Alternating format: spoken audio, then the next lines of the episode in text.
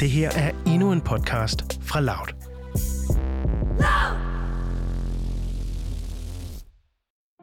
Mit navn er Anne Tranum, og jeg er 27 år gammel.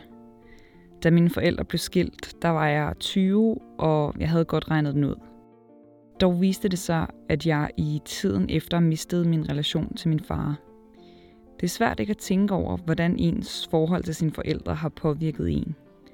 Som kvinden med et betændt forhold til sin far, så hører man ofte, at man kan have daddy issues. Men jeg er ikke helt sikker på, hvad der menes med det. Men jeg ved, at jeg ikke er alene om, som kvinde, at have en svær relation til min far. I dette afsnit, der sætter jeg mig ned med min lille søster Mette, eller Minimi, eller Memo, eller Mims, som jeg også kalder hende. Jeg er nysgerrig på, hvordan hun egentlig har oplevet tiden omkring vores forældres skilsmisse. Selvom vi er blevet meget bedre til at få snakket om tingene i familien, så har det virkelig været svært og føles enormt sårbart for os at snakke om, hvordan den her skilsmisse har påvirket os, og hvad tiden efter har gjort for vores relationer.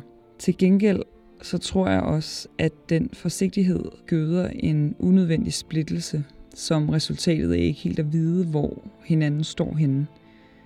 Den her konstant skiftende holdning til relationen er en stemning, som jeg også har fundet mig selv i. Fordi der er så mange tvetydige og svære følelser indblandet, er det virkelig svært at finde ud af, hvordan jeg bedst håndterer den her relation. Og jeg ved, at min søster hun har det på samme måde. Meget, altså meget af det, du har snakket om, hvordan du har haft det, det mm. vidste jeg jo godt, i nogen grad i hvert fald. Øh, men det har været interessant at høre det i samtale med andre, mm. som også har noget at sige om det, og som har oplevet nogle af de samme ting, og har andre syn på det. Jeg tror mere, jeg blevet mærke i de ting, jeg ikke kunne huske omkring, øh, ja, lige efter de var blevet skilt tiden efter, fordi der kan jeg ikke huske ret meget. Øhm, vil du selv sige, at du har daddy issues? Ja, muligvis. Der er i hvert fald nogle ting, jeg godt kunne forestille mig, er issues på grund af vores far. Men det er jo svært at sige, om, om, om det er derfor, eller om det er andre faktorer, der spiller ind. Som jeg også tror, vi har snakket om det der med, hvornår man skal dykke ned i noget, og hvornår man måske skal mm. prøve at noget være. Ikke? Ja. Så det er også, om man overhovedet skal sætte det markat på ja, det egentlig. præcis. Men føler du dig meget sådan påvirket af, af den relation, du har til far? Ja, øh, ja meget. I perioder især. Men det, det er svært at sige, hvordan, fordi det er ikke, fordi jeg går og mangler ham i min hverdag, eller sådan hans fysiske tilstedeværende i min hverdag. Men i perioder, så kan der være en ting, man bliver irriteret over, hvis han lige pludselig dukker op, eller sender en mail, eller sender en besked, eller nogen, enten farmor, eller Gustav, vores bror, fortæller et eller andet, så kommer det hele op igen. Og så er det lidt en dominoeffekt, fordi hvis der først er en ting, man kommer i tanke om, og bliver nederen over, eller ked af igen, så kommer alt det andet også op. Ja, så husker man alle de andre yeah. ting, alle de ja. andre gange, man også har været træls over ja. det. Jeg er påvirket af det. ja. Hvor længe kan det så fortsætte, eller sådan, hvordan kommer du så ud af det igen? Jamen, det går bare lidt i sig selv. Men øh, hjælper mest bare at komme på andre tanker, tror jeg. Mm. Så hvis man sidder meget alene, så er det jo klart, at så får man det også værre. Måden mor og far fortalte, øh, at de skulle skilles, den husker jeg som om, at vi sad ved middagsbordet sådan en søndag aften, mm. øhm, og mor pludselig sagde, at de lige skulle fortælle os noget. Øh, og så sagde hun, at mig og far skal skilles. Mm. Bum. Du græd. Ja. Og så kan jeg huske, at jeg selv begyndte at græde. Og så mindes jeg, at Gustav han siger, at det kommer ikke til at påvirke mig så meget, fordi jeg bor ikke hjemme. Altså, det sagde han. Ja. Øh, altså, hvordan husker du det scenarie? Hvad var, hvad var din oplevelse? At jeg var meget overrasket. Ja. Og jeg havde ikke set det komme. Men jeg tror også, jeg, jeg har bidt fat i et eller andet, mor har sagt en gang med, at de aldrig vil blive skilt på grund af os. Altså, da jeg var helt lille, hvor jeg sikkert har været i panik over et eller andet skænderi eller sådan Og så har mor sagt, at vi bliver aldrig skilt, fordi altså, vi har jer. Og så tror jeg bare, at jeg ikke har tænkt videre over det.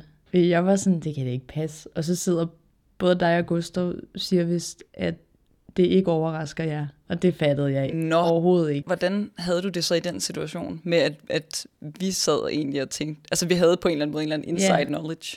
Jeg tror, jeg var sådan, det synes jeg var lidt tavligt. Eller jeg forstod det ikke helt. Fordi det var jo ikke noget, I havde snakket om. Eller i hvert fald ikke med mig. Nej. Det var ikke, fordi jeg opfangede det, som om I havde snakket om det internt.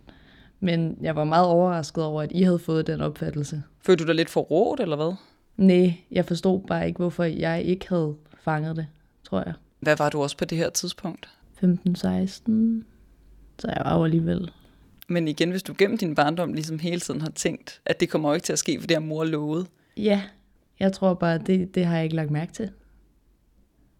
Altså, det har været andre ting, jeg var fokuseret på, og så har jeg nok bare ikke blivet mærke i, at deres forhold nok ikke var helt normalt. Hvordan havde du det så i dagene efter? Du kan godt huske det med, at du sad og græd. Altså Ja. af overraskelsen. Ja, sagtens. Men jeg kan faktisk ikke huske så meget efter. Øh, Jeg kan huske mig og mor tog på ferie dagen Okay. efter. De havde breaket den. Det kan jeg slet ikke huske. Vi tog til Barcelona. Alle steder. Bare mig og mor. Jeg tror, det var men, altså, at mor havde planlagt, at de skulle sige det dagen inden, sådan, så hun kunne få noget tid med mig efter. Fordi hun var bekymret for, hvordan jeg ville tage det. Mm. Og det var jo en meget fin tanke. Men jeg tror bare, når man lige har fået sådan noget at vide, og så bliver revet væk fra det hele. Og jeg, det, de sagde det om aftenen, og vi tog afsted om morgenen efter, så jeg havde jo heller ikke noget at snakke med jer om noget. Og ja, så det var jo lidt en sjov ferie. Altså, det var jo en fed tur. Utroligt nok. Ja, jeg var jo, jeg ved ikke, jeg græd jo hver aften. Altså, ja. og når man også lige pludselig ikke var derhjemme. Og, Svømmede i havet om dagen og græd om aftenen. ja. Og så flytter vi jo i lejlighed med mor. Mm. Og så har vi jo nogle gange også to snakket om det med, at vi i året efter skilsmissen jo faktisk stadig ser far. Mm. Eller han kommer i hvert fald og besøger os i lejligheden. Øhm, og så tager jeg på højskole i foråret 2016. Og sommeren inden, kan jeg huske, at du startede i 1. G. Og der er det som om, der ligesom sker noget i det halve år. Altså samtidig med, at jeg er på højskole, så er jeg egentlig ret bevidst om, at du, som jeg i hvert fald oplever det ikke, har det sådan super godt Mm. i den tid. Altså, hvad, hvad, er din, hvad husker du fra den tid, hvor jeg er væk? Hvad, hvad sker der ligesom i dit liv? Jeg tror lidt, de år, de par år, sådan første og 2G flyder lidt sammen. Øhm, så ja, du har nok ret i, det har været omkring 2G, at øh, det begyndte at blive mærkeligt. Men jeg kan, jeg, kan, jeg kan ikke huske, altså, hvornår det første gang blev underligt, eller hvornår han første gang ikke deltog i noget. Ja, når du, når du tænker på det der med, at, at noget var mærkeligt, hvordan var det så, at det var? alt det dårlige har jo nok startet på et tidspunkt, hvor han ikke deltog i en fødselsdag eller et eller andet. Mm. Jeg kan bare huske, at jeg tror, det var efter, at han havde fundet en ny kæreste. Mm. Og efter vores farmors fødselsdag, hvor vores mor ikke fik lov at deltage, Mm. at det blev mærkeligt. Og så var det derefter, at han heller ikke ville deltage i vores fødselsdage, medmindre han måtte få sin kæreste med. Mm. Og ja, Altså, fordi et eller andet sted, så kan man jo faktisk godt, altså, så kan man jo godt lidt forstå, at, altså, at man jo gerne vil have sin nye kæreste med. Men, men det er interessant det der med, hvordan det er sværere, fordi jeg oplever det også selv, at det kan næsten være sværere at acceptere en forældres nye, mm. nye kæreste. ja. Jamen, så vidt jeg husker, så gik der også bare rigtig lang tid før, at vi mødte hende, mm. eller altså blev præsenteret ordentligt for hende. Mm. Fordi, som du har snakket om i et tidligere afsnit, så fandt jeg jo ud af, at hun fandtes, fordi, altså ved et tilfælde. Ja. Men det var bare underligt, at han ikke ligesom kontaktede mig og var sådan, det var sgu lidt uheldigt. Det er jeg ked af. Der er lige blevet Øh. vendt et, blindt øje til. Ja, og så gik der rigtig lang tid efter det, før vi mødte hende. Altså før han meldte det officielt ud, Mm. og ville have, at vi skulle møde hende. Jeg tror, det er der, vi tit har... Nu taler jeg for os begge, mm. Fordi jeg ved, at det er situationen. Men jeg tror, det er der, vi tit har clinchet i forhold til mors og fars nye relationer, Ja. er, at der ligger at det er et område, hvor vi stadig er så såret mm. Af øh, sådan hele skilsmissen, og hvad der er foregået der. Og der har opstået enormt mange overraskelser i, øh, i sådan, hvordan hele relationen, altså hvordan deres relation imellem, og også vores relationer til dem hver især, har udviklet sig gennem tiden. Mm. Så jeg tror, det kommer fra et vildt såret sted, det med, at vi har så svært ved at godtage, at der ligesom kommer nogle nye personer ind i livet. Ja. Øhm, og så måske også nogle valg, der er blevet taget, hvor det var lidt uheldigt, at hele introduktionen Mm. ikke er foregået bedre. Mm. Så jeg tror, at rigtig mange af ens handlinger og måden, man ser på det på, kommer også helt klart fra et sted, hvor at der bare er så meget, er så meget rod, man stadig ikke har fået forløst. Mm. I hvert fald for mit vedkommende. Ja. Øhm, og så meget man prøver sådan, eller jeg prøver sådan at analysere mig frem til, hvornår noget er okay, og hvornår noget ikke er okay. Ja. Øhm, altså, kan du huske, hvordan det havde indflydelse på din tid i gymnasiet? Altså, identificerede du dig meget med, med det med, at du nu var barn til skilte forældre? Eller sådan havde skilte forældre? Nej, det tror jeg ikke, jeg tænker så meget over. Fordi det er ret normalt. Jeg kender jo rigtig mange med skilte forældre. ikke så mange, hvis forældre først er blevet skilt så sent.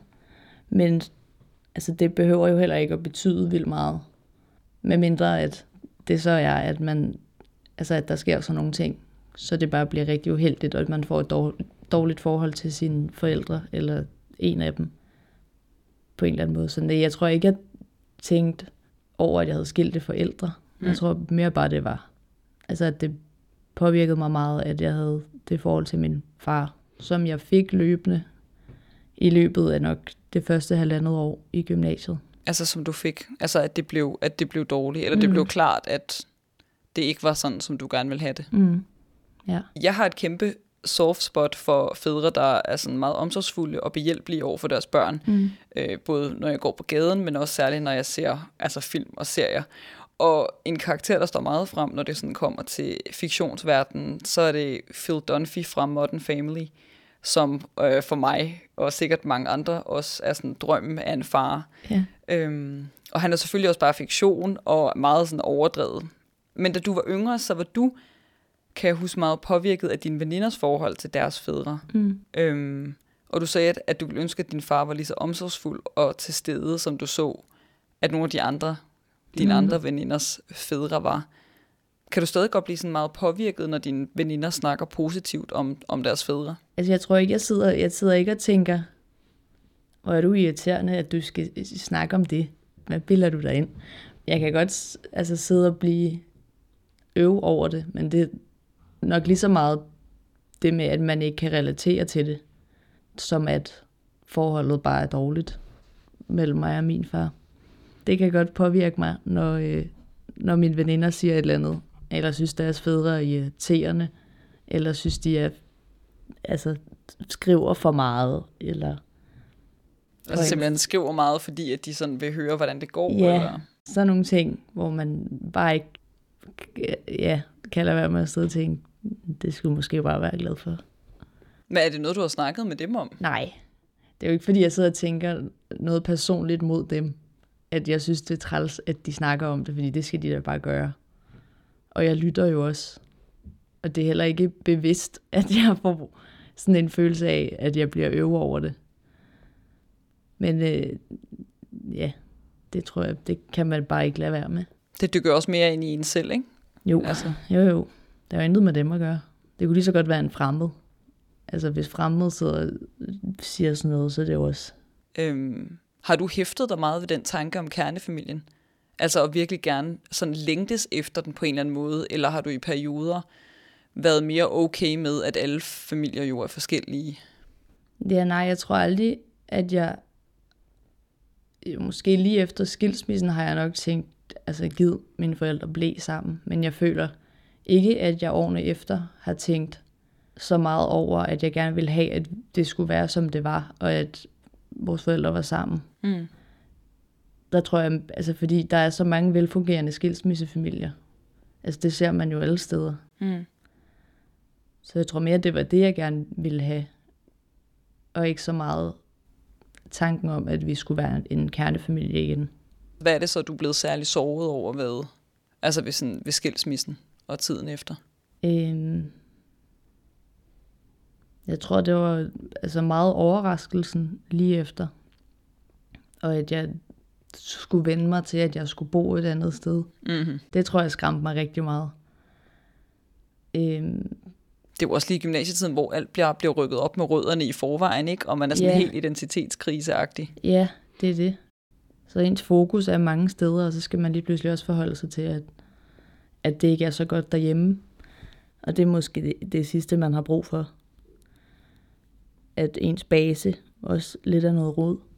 Øhm, så jeg, jeg tænker ikke så meget over selve skilsmissen, men mere sådan, som det er blevet nu. Mm. Det er sat på en eller anden måde altså en, en highlightet, øh, hvor, hvor anderledes relationen var fra noget, man gerne ville have, eller hvad? Ja, ja, fordi det gik jo super fint. Øh, og vores forældre kunne sagtens være i samme rum, altså det første stykke tid, og havde det super fint, og der havde jeg det jo også fint. Altså der gik jeg jo ikke og var ked af det over skilsmissen, så vidt jeg husker.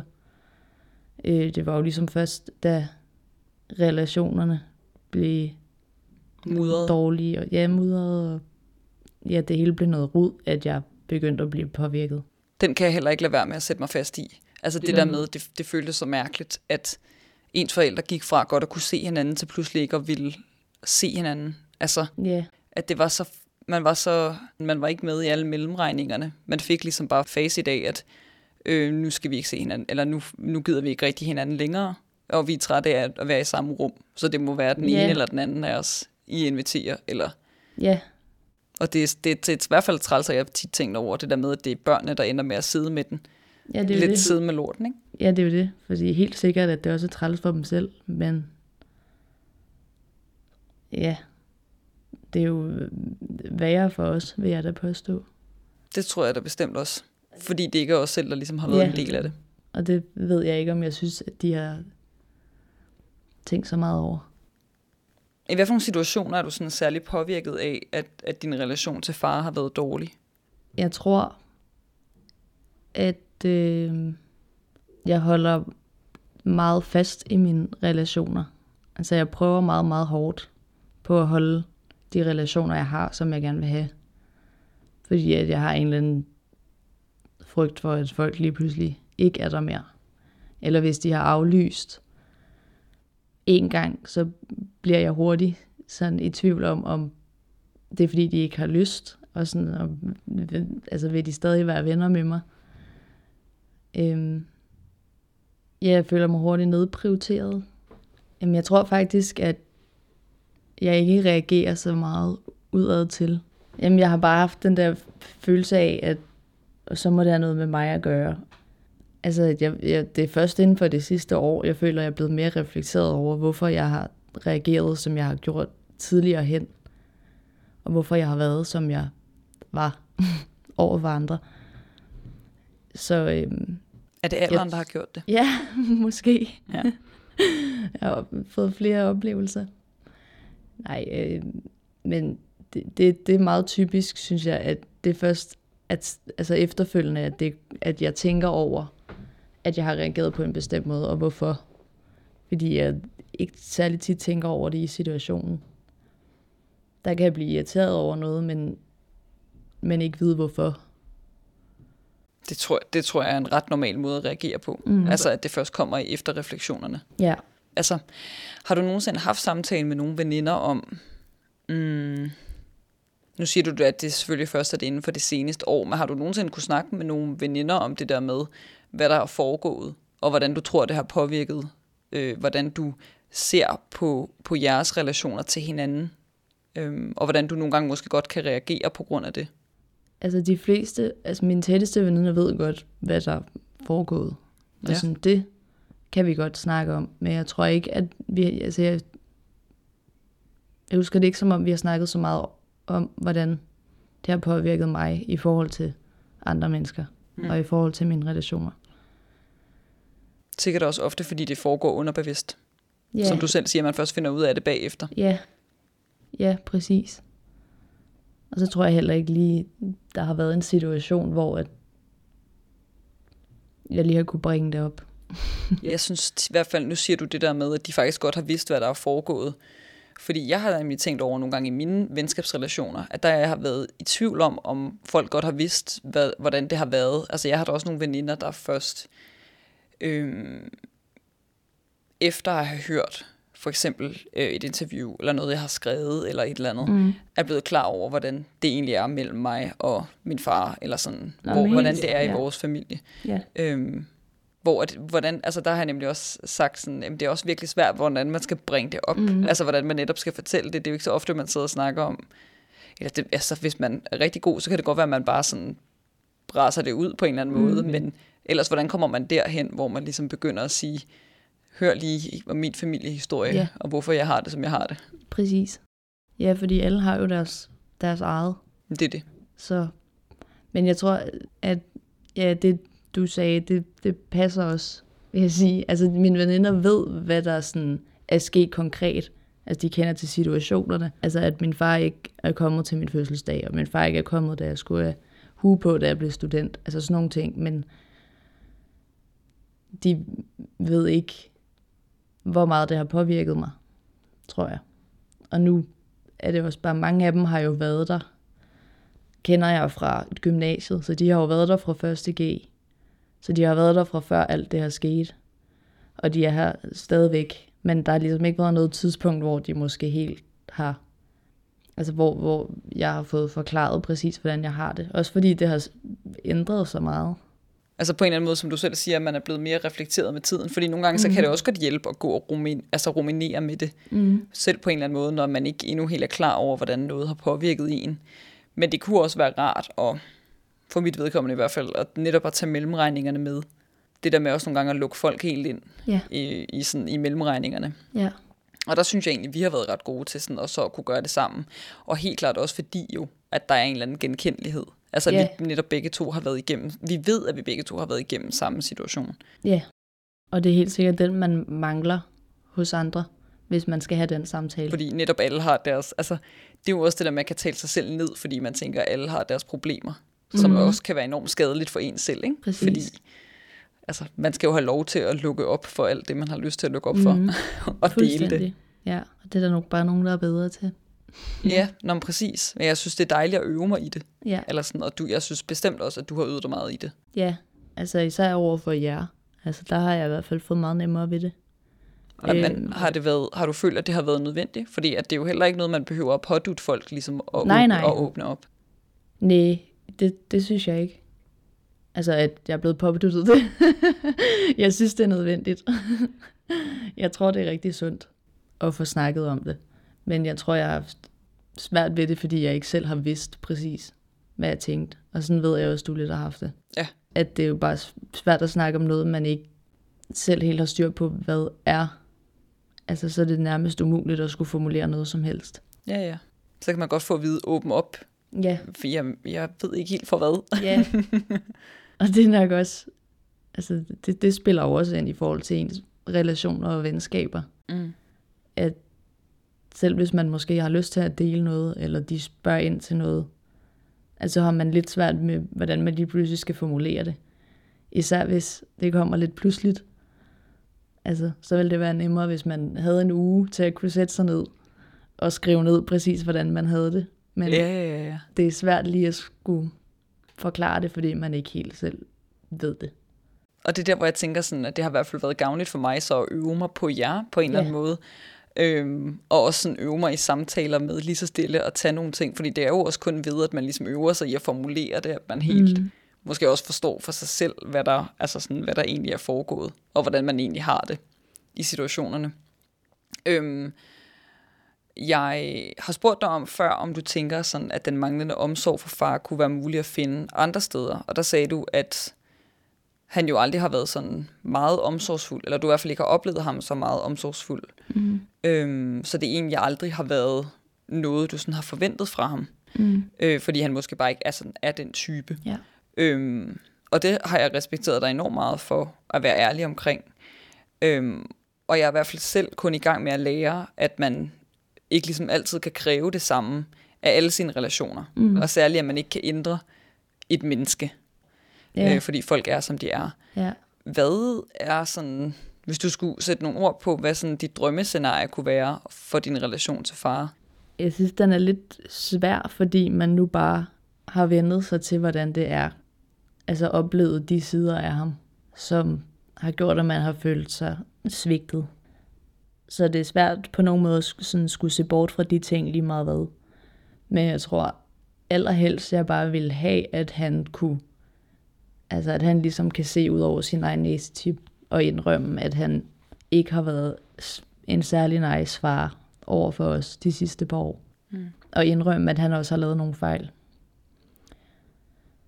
Og sådan indrømme det over for sig selv, fordi det, altså, det tror jeg ikke, han er i stand til. Jeg tror, det er der, den skulle starte. Altså hvis jeg eller vi på noget tidspunkt skulle have en rigtig god relation til ham, så er det i hvert fald der, den skulle starte. At han skulle indse nogle ting. Hvad der nok egentlig berørte mig mest, det var at høre Mette sætte ord på, hvordan hun i virkeligheden mest er blevet påvirket af det faktum, at skiftet fra at vores forældre godt kunne være i samme rum, til de pludselig ikke gad at se hinanden. Det skete meget pludseligt. Samtidig var det personligt for mig ret forløsende ikke at skulle feje ord og tanker under tæppet, og lade som om, at jeg er okay med alt, hvad der er foregået. Og hvorfor er det egentlig, at det er os børn, der ender med at sidde med udtrævlingen af de her hjertetråde, og den her følelse af svigt? Det gjorde mig så glad at høre, at Mette hun har lært at åbne op og være ærlig i sine relationer. Også selvom det kan være så svært, når de negative og tyngende følelser pludselig kommer, og man gerne vil dele dem, men ikke helt kan finde ord og sætte en finger på, hvad der egentlig er galt. Så tror jeg, det er værd at dele de her mellemregninger og den her fortvivlelse. I næste og sidste afsnit af Daddy Issues, der håber jeg for mig selv, at jeg kan få sat nogle ord på, hvad den seneste tid har gjort for, hvordan jeg ser på relationen til min far. Hvad de her mange samtaler med forskellige kvinder har gjort for måden, jeg ser på min far og hans håndtering af mig som sin datter. Forhåbentlig så kan jeg få skabt en forståelse og et rum, hvor du måske også kan finde ro, når dine tanker om den svære farerelation myldrer.